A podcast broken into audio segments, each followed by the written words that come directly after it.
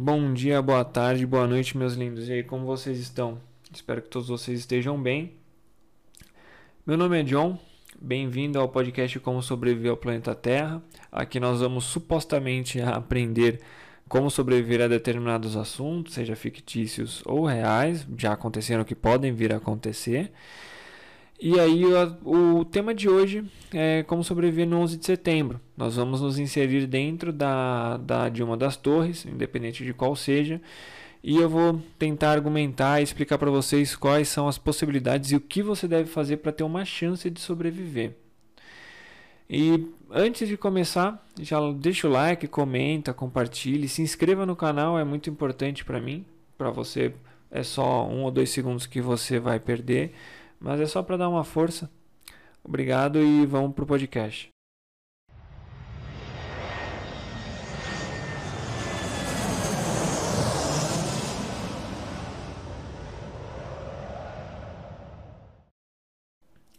Então, antes de começar já com a sobrevivência, eu vou passar algumas informações para vocês da história em si do, das Torres Gêmeas, tá? Do World Trade Center. Ah, referente às torres, elas foram construídas em setenta e três, né? Duraram até aí dois mil e um. Na época de sua existência, elas eram as torres mais altas que já, o homem já criou. Uh, uma das torres tinha quatrocentos e dezessete metros e a outra tinha quatrocentos e quinze. Tá? Então, o que ocorreu? No dia onze de setembro, por volta das oito horas e quarenta e seis minutos, um avião se chocou com uma das torres. Esses aviões que se chocaram contra as torres, eles não eram nada mais do que aviões, uh, aviões comerciais. Tá bom? Então eles tinham passageiros, eles tinham um destino, não era nada uh, militar. Então o primeiro foi o voo onze da American Airlines, ele deixou o aeroporto às sete e cinquenta e nove da manhã, ele colidiu às oito e quarenta e seis minutos, ele tinha onze membros na tripulação e setenta e seis passageiros, uh, não incluindo sequestradores, tá? Todos essa, esses valores, esses números que eu vou passar para vocês da quantidade de passageiros nos aviões não inclui os sequestradores. O próximo foi o voo cento e setenta e cinco da United Airlines. Ele deixou o aeroporto de Boston às oito e quatorze em direção a Los Angeles. Ah, ele havia, nele continham nove passageiros, nove membros, né, da tripulação e cinquenta e um passageiros. Ele colidiu com a Torre Sul às nove e três da manhã. O próximo é o voo setenta e sete da American Airlines. Ele deixou o aeroporto às oito e vinte, também em direção a Los Angeles, tá? Ele tinha seis tripulantes e cinquenta e três passageiros. E ele se chocou contra o Pentágono às nove e trinta e sete. E o último, que foram um total de quatro navios, quatro aviões sequestrados, navio é, é foda. Uh, foi o voo noventa e três, noventa e três da United Airlines, que ele foi sequestrado, ele saiu, na verdade, do aeroporto às oito e quarenta e dois da manhã e ele caiu na, na Pensilvânia às dez e três. Uh, esse avião, ele não teve o seu objetivo concretizado, independente do qual fosse. Não se sabe se é, era uma, um segundo avião para ser... para se chocar com o Pentágono ou qualquer outro local, porque os passageiros eles se rebelaram dentro do próprio voo e acabaram tentando tomar o controle, mas o que resultou na queda do avião. Nesse avião tinham sete membros da tripulação e trinta e três passageiros. Nenhum desses aviões teve alguém, né, não teve nenhum sobrevivente. Aí você se pergunta, por que que atacaram as Torres Gêmeas? Porque qual foi a ideia desse ato terrorista?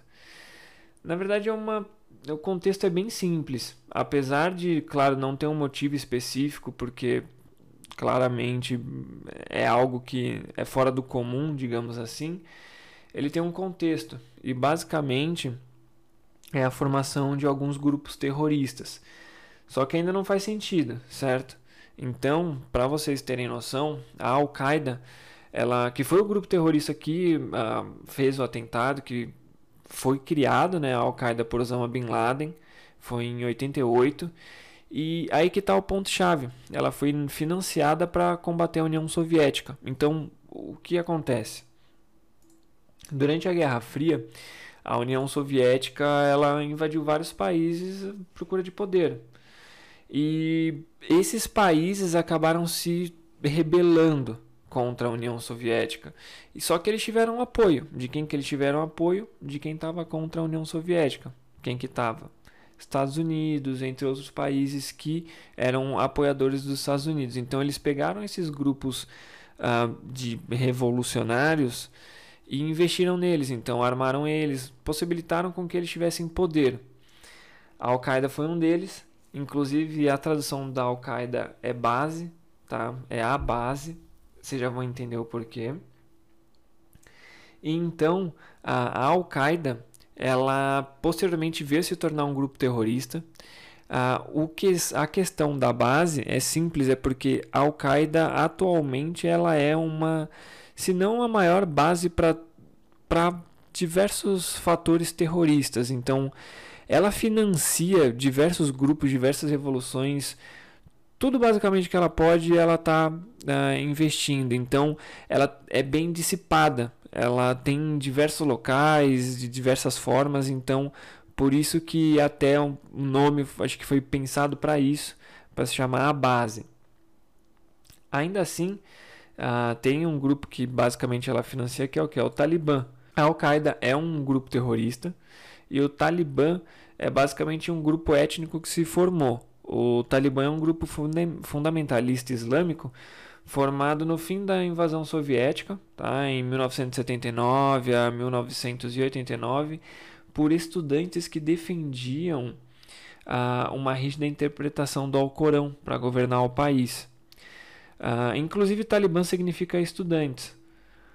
E o grupo ele interpreta a religião de um jeito peculiar. Ah, vê os outros ramos do, do islamismo como deturbadores ou e abertos ao Ocidente.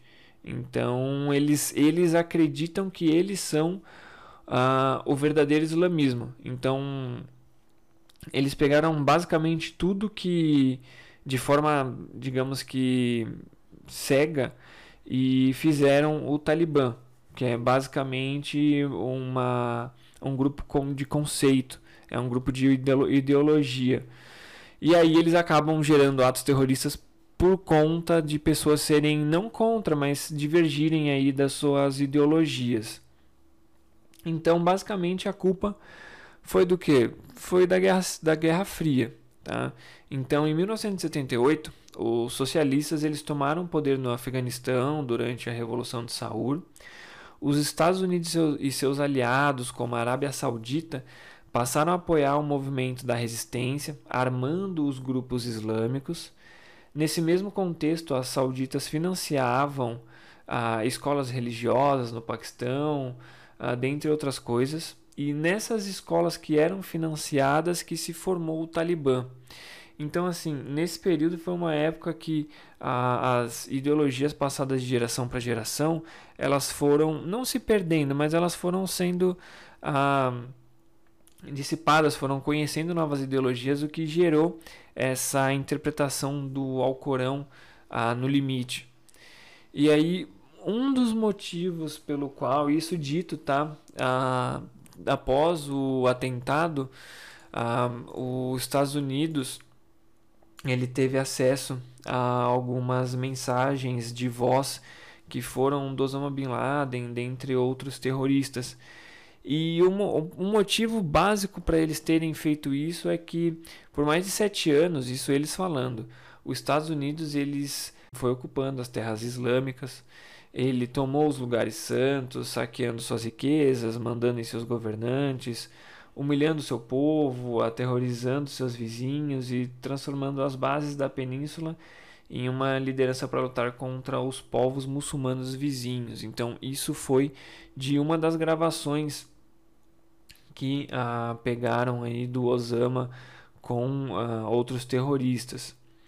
Então, só para vocês terem uma noção, ah, houve um total de dois mil novecentos e noventa e seis mortes, incluindo dezenove sequestradores, tá bom? dessas vítimas, duzentos e quarenta e seis estavam nos quatro aviões, dois mil seiscentos e seis na cidade de Nova York e cento e vinte e cinco no Pentágono. E teve aí num total de seis mil duzentas e noventa e uma pessoas feridas.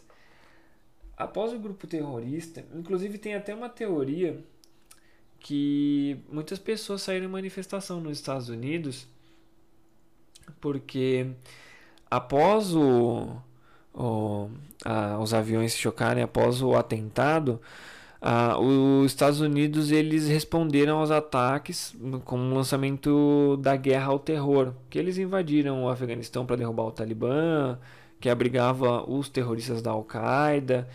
E aí os Estados Unidos, aí que vem essa suposta teoria, é que os Estados Unidos eles aprovaram uma lei que liberava o acesso sem permissão da justiça para escutar qualquer conversa, para ter acesso a qualquer coisa que eles achavam que poderia ser um, um ato terrorista. Então, escutas telefônicas, é, acesso a mensagens privadas. Então, a teoria supostamente da conspiração ah, que o povo americano teve é que os Estados Unidos ele sabia do ataque, não só das, de, do ponto deles saberem que ia acontecer, como do ponto que eles também poderiam ter auxiliado a, a organização desse ataque para em si ah, ter acesso, para poder liberar essa lei. Tá bom? Então, não é algo que você se pense que é impossível. De toda forma, não é tão impossível quanto se pensa, porque seria bem viável eles terem feito isso no contexto que aconteceu, para ter acesso aí a toda e qualquer informação uh, do, de qualquer pessoa que eles queiram uh, por parte aí dos Estados Unidos, sem uma interferência da justiça. Então, uh, só para vocês terem uma outra ideia, havia um hotel, tá, embaixo das Torres Gêmeas. Esse hotel ele também foi destruído, ele com, claro, os escombros que caíram após o desabamento das Torres Gêmeas, tá bom? Então, pulando já da, do, do contexto do qual eu passei para vocês, vamos já para a sobrevivência, para entender como, ser, como teria, como seria possível sobreviver num desmoronamento dessa magnitude, tá? Então bora para a sobrevivência.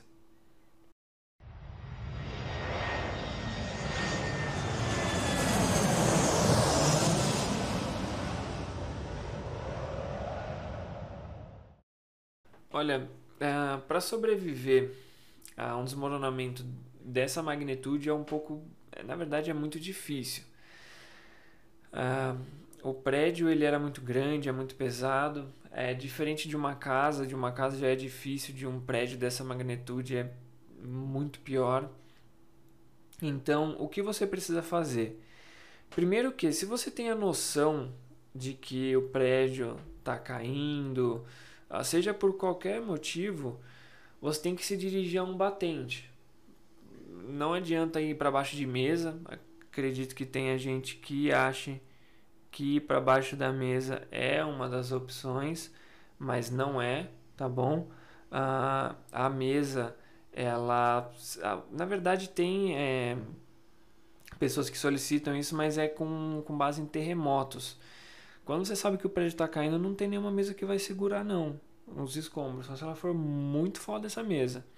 Mas o ideal é para ir para batentes ou até posto de elevador, porque são estruturas que elas aguentam, teoricamente, por mais tempo, ah, o, por mais tempo e elas são mais rígidas a ponto de não ah, juntar tanto escombro, porque elas vão precisar de um peso maior para que sejam destruídas.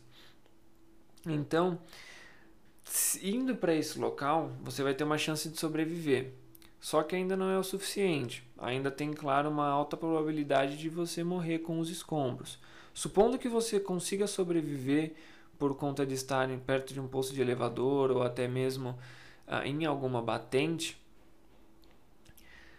você vai ter que esperar o resgate, não vai ter outro jeito. As equipes de resgate elas têm um sistema que, a ser seguido, então elas vão ter que traçar uma zona segura, vão ter que fazer um posto de comando, uh, traçar as rotas de acesso do local que veio a ser demolido. Eles vão ter que fazer um escoronamento e estabilização do local para que eles possam fazer o resgate das pessoas. Vão ter que ficar monitorando os riscos e uh, vão ter que gerar um relatório todos os dias. Então, vai levar um tempo. E esse tempo é perigoso. Por que que é perigoso? Porque você não vai ter como se alimentar. Então, se fosse só comida o problema, ok, você conseguiria ficar vivo por um tempo, dependendo da sua massa, né, do, do seu organismo, do seu corpo em si, você consegue até ficar mais tempo. Então, sem comida, você consegue ficar em torno de um a dois meses sem comer. Agora, o X da questão é sem se hidratar, sem beber água. É de três a sete dias. É muito pouco tempo para você ficar sem beber água, sem se hidratar. Tem muita gente que já pensa, ah, vou beber urina. Gente, não pode beber urina. A urina, você, ela tá jogando fora todos os resíduos, tudo que o seu corpo não usa, e você ingeri-los novamente vai fazer mal para o seu corpo. O único meio de beber urina seria você aquecê-la. Seria assim, você pega um pote de vidro, coloca embaixo e um, pote, um outro pote de vidro em cima, com a, a boca virada para baixo, como se um estivesse ligando o outro. Você teria que aplicar um calor tão grande na parte de baixo a ponto dela evaporar o, basicamente todos os sais prejudiciais, e a água que iria condensar no pote de cima você ter, poderia beber. Ela se tornaria potável, mas é algo que no momento em si você não conseguiria ah, fazer.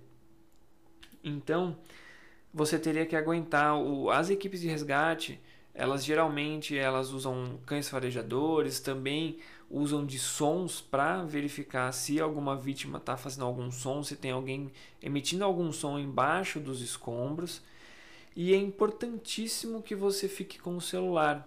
Atualmente o celular ele serve ah, como objeto de rastreio. Então, se, a sua, se você está embaixo dos escombros e eles já emitiram um relatório entendendo quem, quantas e quem, né, estão embaixo dos escombros, eles podem usar para te ah, rastrear e resgatar. Então é bem importante permanecer com o celular, tentar manter ele com bateria sem utilizar, Uh, para que você seja resgatado. Isso, claro, se você não conseguir fazer uma ligação ou algo do tipo.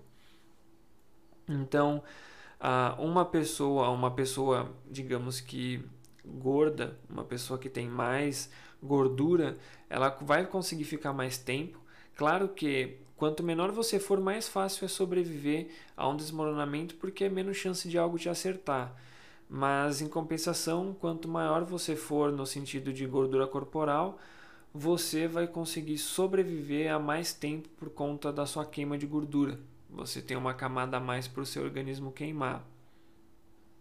Então, ah, esse é o protocolo para a sobrevivência do onze de setembro. Não tem muito o que fazer. Ah, esses são os únicos meios. Você tem que ir é, para uma batente ou para um posto de elevador, algo parecido que tem uma rigidez maior. Ah, indo, você, se tiver a sorte de nenhum escombro cair sobre você para te soterrar a ponto de você morrer, você tem que aguentar esse período. Pelo menos de três a sete dias é o período que você consegue ficar vivo sem tomar nenhuma gota d'água, tá? E esperar o resgate. Não tem mais o que ser feito.